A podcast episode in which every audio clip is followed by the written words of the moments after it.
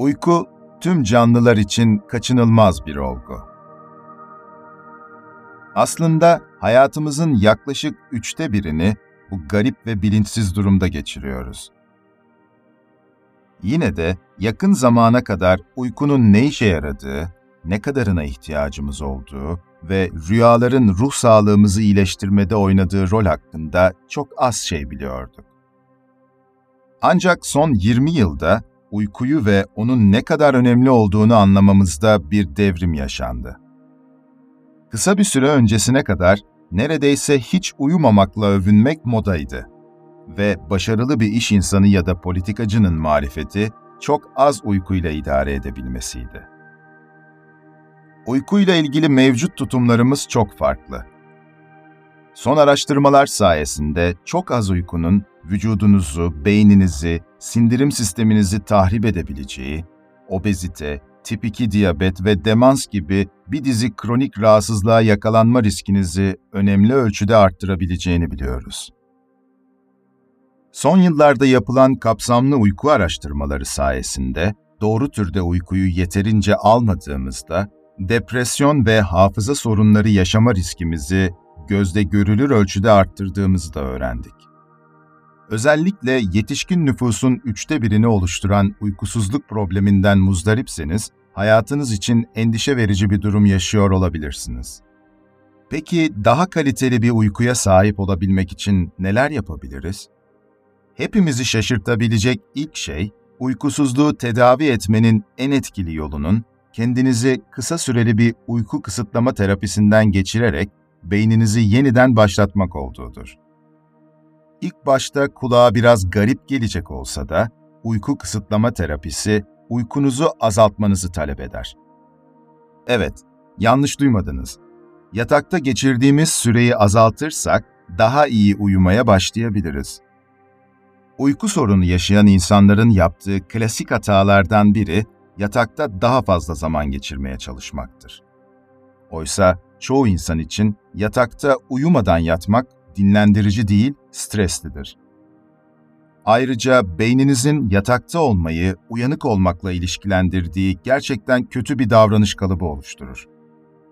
Araştırmalar uyku kısıtlamasının ilaçlar da dahil olmak üzere her şeyden daha etkili olduğunu ve sonuçların uzun vadede kalıcı olduğunu göstermiştir. Hayatımızın 25 yılını yaklaşık olarak üçte birini uykuda geçirmemize rağmen yakın zamana kadar bu süre zarfında neler olup bittiği hakkında çok az şey biliyordu. 100 yıl önce çoğu insan uykuya daldığınızda beynin tıpkı bir ampul gibi basitçe kapandığını düşünüyordu. İlk ampulleri üreten Amerikalı mucit Thomas Edison'ın bu icadı, uyku düzenimizi bozmak için elinden gelen her şeyi yaptı. Edison, uykunun zaman kaybı olduğunu düşünüyordu. Ona kalsa ışıklar hiç sönmemeliydi. İlerleyen yıllarda bilim sayesinde artık bundan çok daha karmaşık bir durum olduğunu görebiliyoruz. Uyku üç farklı durumu içerir. Hafif uyku, derin uyku ve REM, hızlı göz hareketi uykusu. Gece boyunca kabaca 90 dakikalık döngüler halinde bir durumdan diğerine geçerek uyuyoruz. Gecenin ilk bölümünde derin uykunun çoğunu alırken, gecenin ikinci yarısına REM uykusu hakimdir. Çoğu insan gecede iki ya da üç kez uyanır. Eğer şanslıysanız bunun farkında bile olmazsınız. Şanssızsanız uyanır ve uyanık kalırsınız. Yatağa girip gözlerinizi kapattığınızda kısa süre içinde hafif uykuya dalmaya başlamalısınız. Bu birinci aşama. Bu noktada uykulusunuzdur. Ancak uyandırılmanız kolaydır. Yandaki köpek havlamaya ya da eşiniz yüksek sesle horlamaya başlarsa uyanabilirsiniz. Bazı insanlar için uykuya dalma eylemi neşeli olmaktan ziyade sinir bozucu olabilir. Bir sonraki aşama hafif uyku olarak adlandırılır.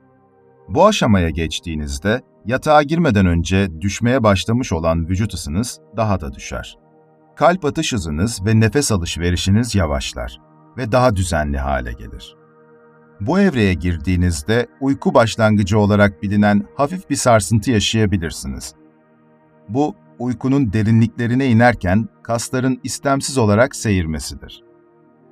Her şey yolunda giderse, uyuklamaya başladıktan sonra bir saat içinde üçüncü aşama olan derin uykuya girmiş olursunuz. Bu aynı zamanda yavaş dalga uykusu olarak da bilinir.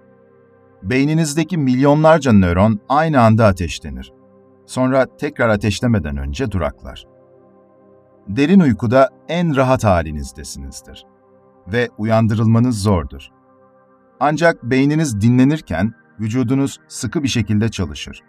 Çünkü derin uyku birçok hayati onarım işinin yapıldığı zamandır. Derin uyku bağışıklık sisteminizi de güçlendirir. Bu evrede beyninizdeki glenfatik sistem olarak bilinen bir kanal ağı açılır ve siz derin uykudayken beyin omurilik sıvısını pompalar. Bu sıvı beyin dokunuzdan akar ve gün boyunca orada biriken toksik atıkları temizler. Yaşlandıkça daha az derin uyku çekme eğiliminde oluruz. Bu da beyinlerimizin toksinleri yıkamada o kadar iyi olmadığı anlamına gelir. Genç insanlar genellikle gecede birkaç saat derin uyku uyurlar. Yaşlanıp 60'lı yaşlara geldiğinizde ise 30 dakika uyuyabiliyorsanız şanslısınız demektir. Hücre yenilenmesinin azalması ve yetersiz uyku sebebiyle beynimizdeki toksinlerin artık daha az temizleniyor oluşu, vücudumuzda Alzheimer'ın tetiklenmesinde büyük bir rol oynar. Derin uyku alma şansınızı en üst düzeye çıkarmak için gece yarısından önce yatmak iyi bir fikirdir. Çünkü beyniniz en derin uykuyu gecenin ilk yarısında alır. Derin uyku, beyninize iyi bir bahar temizliği yapmanın yanı sıra, beyninizin anılarınızı sıraladığı ve yararlı olanları derin depolama alanına kaydırdığı zamandır. Modern bir bilgisayarla kıyaslandığında bile beyniniz olağanüstü miktarda veri depolayabilir. Yakın zamanda yapılan bir tahmine göre depolama kapasitesi yaklaşık 1000 terabayt yani 1 milyar megabayttır. Bu kapasiteye sahip bir bilgisayar yaklaşık 2 milyar kitap ya da 500 bin film depolayabilir. Gece boyunca önemli olduğu düşünülen anılar kısa süreli depolama alanından prefrontal korteks dediğimiz beynin uzun süreli depolama alanına doğru kaydırılır. Kısa süreli alandaki anılarsa yavaş yavaş silinir.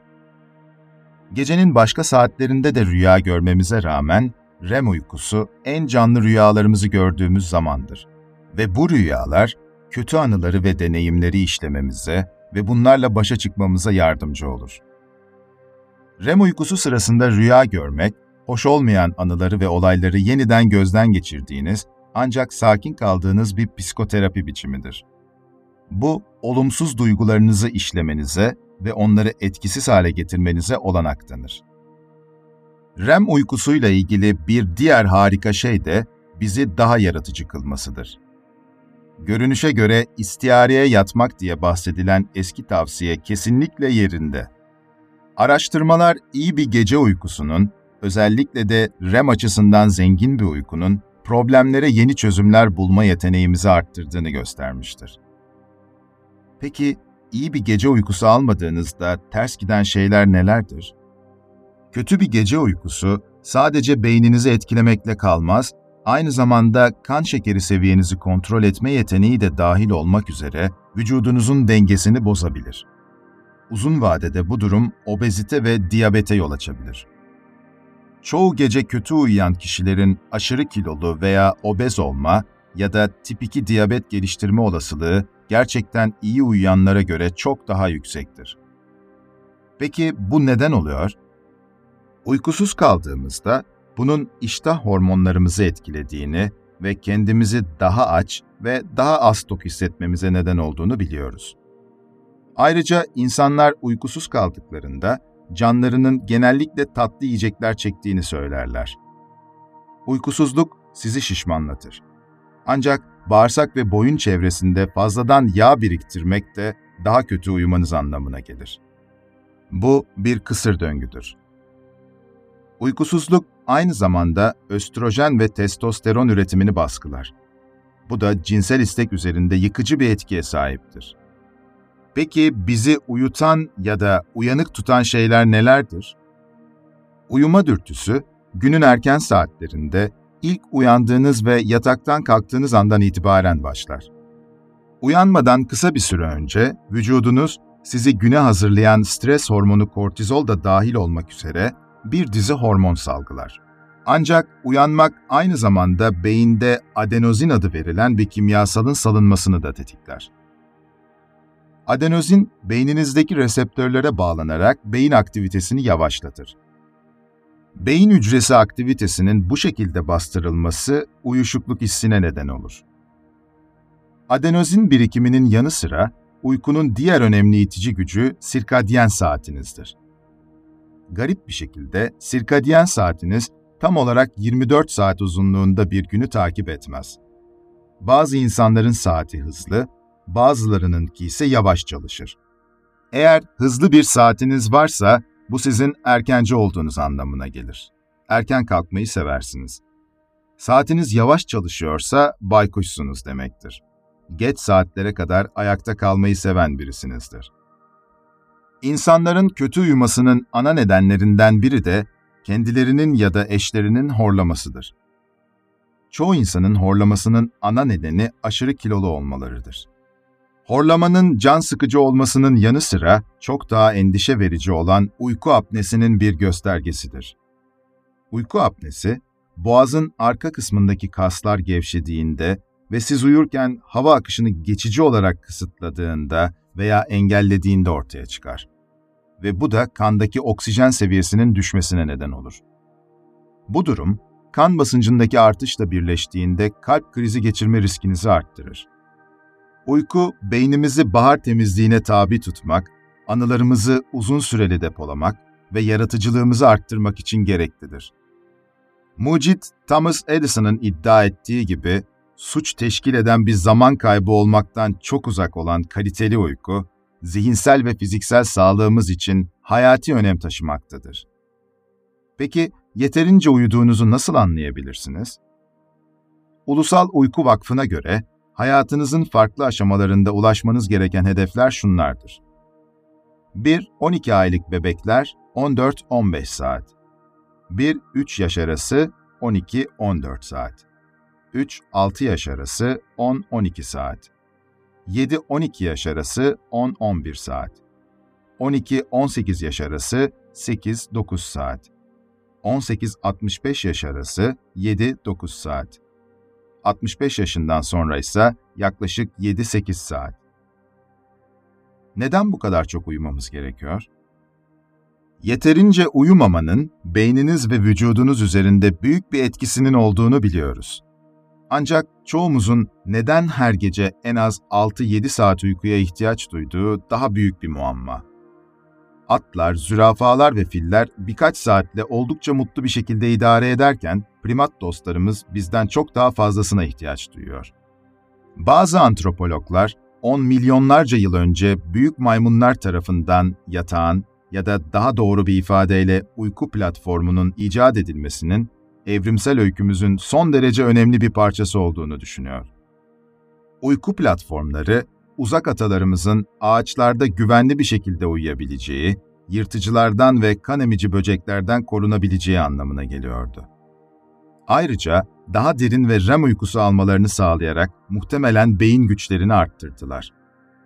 Peki uyku beyin gelişimi için bu kadar önemliyse tüm primatlar arasında en büyük beyne sahip olan insanlar neden daha az uyuyor? En kısa cevap kimse bilmiyor. Cevabımızı biraz daha uzatacak olursak, bunu şimdilik bilmiyoruz.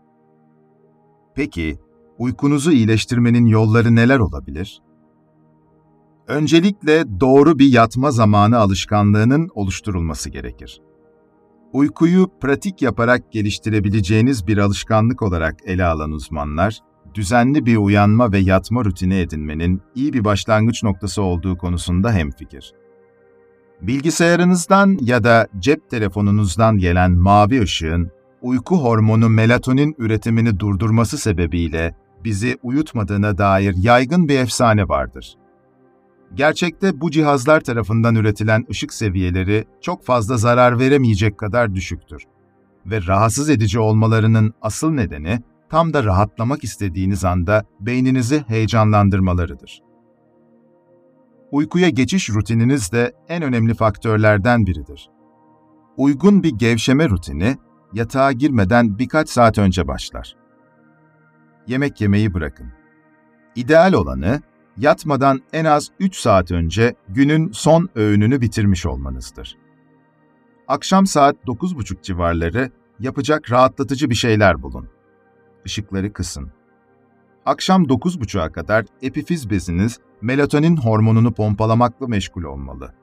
Bu da sinir sisteminizin geri kalanını düzenleyerek bir gece uykusu için hazır hale getirecektir. Melatonin seviyeleri tipik olarak akşam 9 civarında yükselmeye başlar ve sabahın erken saatlerinde zirveye ulaşır.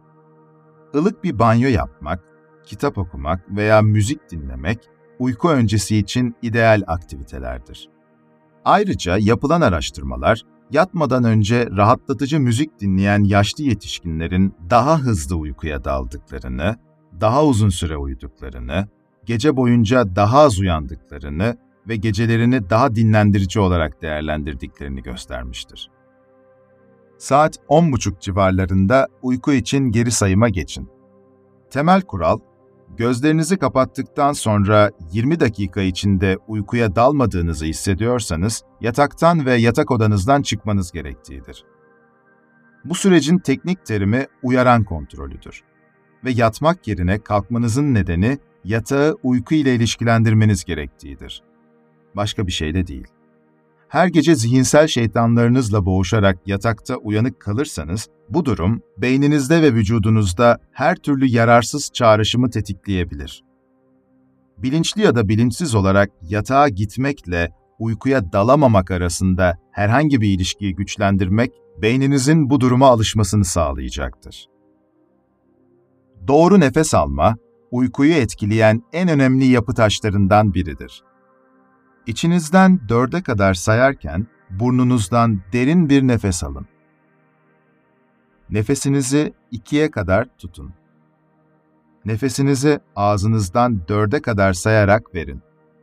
Bunu birkaç dakika yapmayı deneyin. Gerçekten rahatladığınızı hissedeceksiniz. Düşüncelerinize meydan okumak. Bu düşüncelerle başa çıkmanın bir yolu, onlarla meşgul olmak yerine dikkat dağıtıcı bir şey yapmaktır. Sabah üç buçuk ve tamamen uyanık mısınız? Bazı insanlar uyumakta zorlansa da en yaygın uyku sorunu gece yarısı uyanmaktır. Bunun nedeni genellikle tuvalete gitmeniz gerektiğidir ve bir kez uyandıktan sonra tekrar uyumak zordur.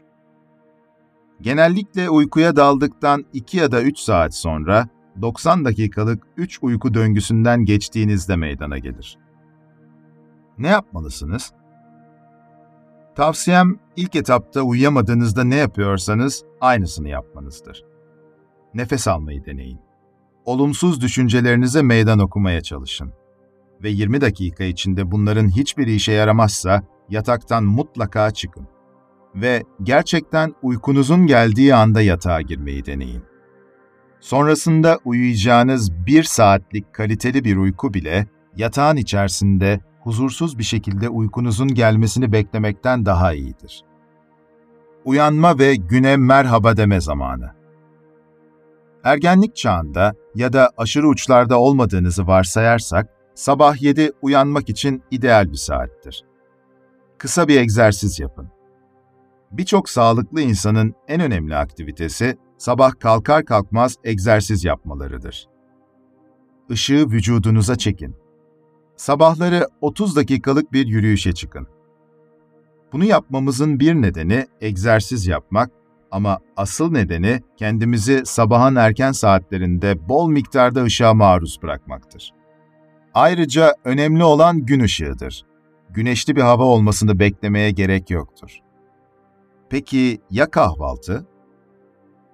Hepimizin bildiği gibi kahvaltı günün en önemli öğünüdür. Bu sloganın ilk kez 1917 yılında Good Health adlı bir dergide ortaya çıktığını bilmiyor olabilirsiniz. Bu dergi sürpriz bir şekilde Kellogg's ve Cornflakes'in yaratıcılarından Dr. John Harvey Kellogg'dan başkası tarafından çıkarılmamıştır. Durmadan tekrarlanan bir slogan olmasına rağmen sabahları ilk iş olarak kahvaltı yapmanın değeri konusunda bilimsel bir fikir birliği yoktur uzun süre yememeyi oruç olarak adlandıracak olursak, Orucunuzu günün ilerleyen saatlerinde açmanın bir avantajı, gece boyu süren açlığınızı uzatarak vücudunuza gerekli onarımları yapması için daha fazla zaman tanımasıdır. Yediğimiz gıdaların mikrobiyomumuz, yani bağırsaklarımızda yaşayan trilyonlarca mikrop üzerinde büyük etkisi vardır. Mikrobiyomumuzu iyileştirmek kilo vermemize, bağışıklık sistemimizi güçlendirmemize ve ruh halimizi iyileştirmemize yardımcı olabilir.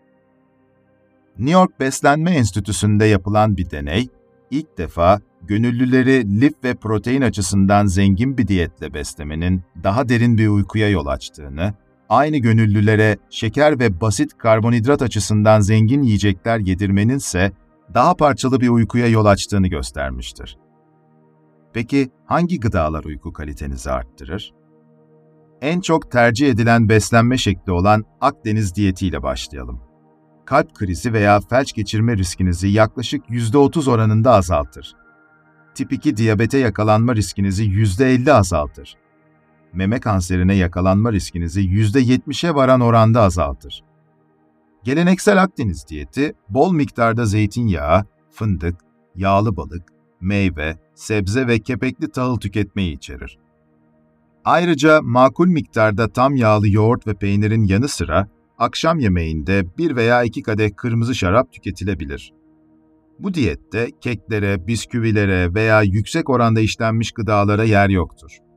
İnsanlar uykusuz kaldıklarında daha fazla abur cubur yeme eğiliminde olurlar.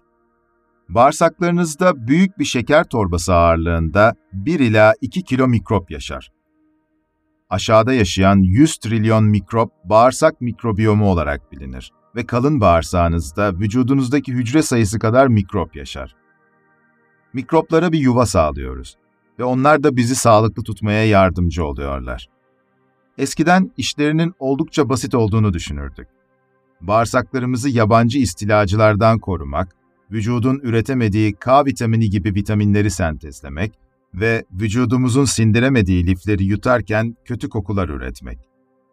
Mikrobiyom, ayrıca iştahımızı ve aş ermemizi şekillendirerek ve aynı zamanda vücudumuzun yediğimiz yiyeceklerden ne kadar enerji elde edeceğine karar vererek vücut ağırlığımızı etkiler.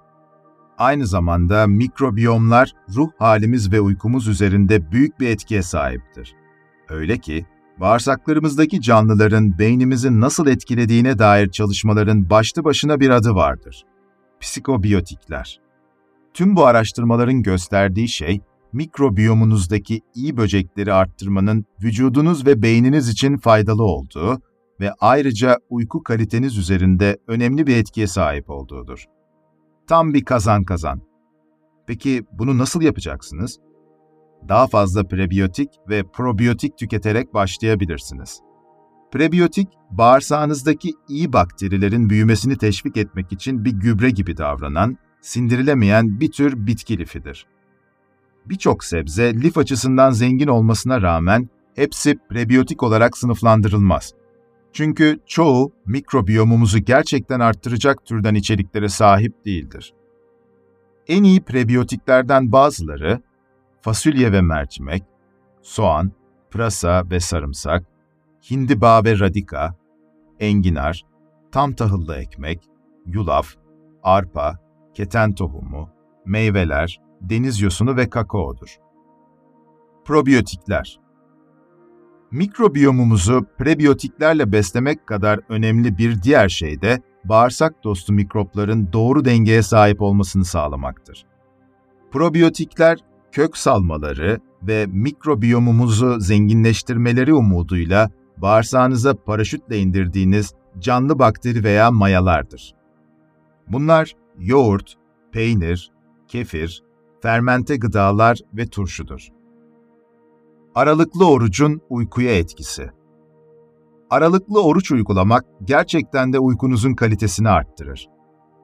Gece orucunuzu önce 12 saate, sonra da 14 saate uzatmayı deneyin. Şimdi sizlere yaklaşık 4 hafta boyunca uygulayarak uykumuzu nasıl daha kaliteli hale getirebileceğimizi anlatacağım. Birinci hafta. Uyku süremizi kısıtlayalım. Evet, daha önce de söylediğim gibi, Bu ilk etapta kulağımıza biraz yanlış gelebilir. Ancak ilerleyen zamanlarda kısıtlamanın uyku kalitesini ne kadar arttırdığını ve doğru bir uyku dengesi yarattığını göreceksiniz. Bunu gerçekleştirmek için dört ana kural vardır. 1. Yatakta geçirdiğiniz süreyi 6 saatin üstüne asla çıkarmayın. 2. Bu düzene titizlikle sadık kalın. 3. Gün içinde uzanmayın, şekerleme yapmayın ve yaparsanız ailenizin sizi uyandırmasını sağlayın. 4. Ciddi gündüz uykululuğu yaşıyorsanız araba veya makine kesinlikle kullanmayın. Bu egzersizler uyku verimliliğinizi birkaç gün içerisinde belli bir düzene sokacaktır. Verimliliğiniz arttıkça yeterli uyku aldığınızı hissedene kadar yatakta geçirdiğiniz süreyi arttırabilirsiniz. Çoğu kişi bir haftalık uyku kısıtlaması sonucunda uyku verimliliğinin %15 ila 20 oranında arttığını gözlemleyebilir. Bazı durumlarda bu egzersizi 2 haftaya kadar çıkarabilirsiniz. İkinci hafta uyku verimliliğiniz %40-50 oranında yükselmişse, uyku aralığınıza 20'şer dakika ekleyebilirsiniz. Herhangi bir gelişme görmüyorsanız bir hafta daha devam edin. Hayatınıza biraz daha egzersiz ekleyin ve en azından aktivite seviyenizi arttırın. Nefes alma ve kas gevşetme egzersizleri yapın. Dördüncü haftada uyku verimliliğiniz şimdiye kadar önemli ölçüde artmış olmalı ve gün içinde kendinizi çok daha iyi hissediyor olmalısınız. Yeterli uyku aldığınızı düşünüyorsanız, uyku kısıtlamasını hafifletebilirsiniz. Eğer değilse devam edin. Işığı içinize çekmek için ilk iş olarak sabah kalkar kalkmaz en az yarım saat dışarı çıkmayı unutmayın. Soğuk bir kış geçiriyorsanız bile sıkı giyinerek mutlaka bunu uygulayın. Akdeniz tarzı yiyecekler yemeye devam edin. Farkındalık, nefes egzersizleri ve diğer stres azaltma ve rahatlama yöntemlerine devam edin. Tüm bu egzersizlerle uyku kaliteniz kısa sürede belirgin bir şekilde artacağına inanıyorum. Herkese iyi uykular dilerim.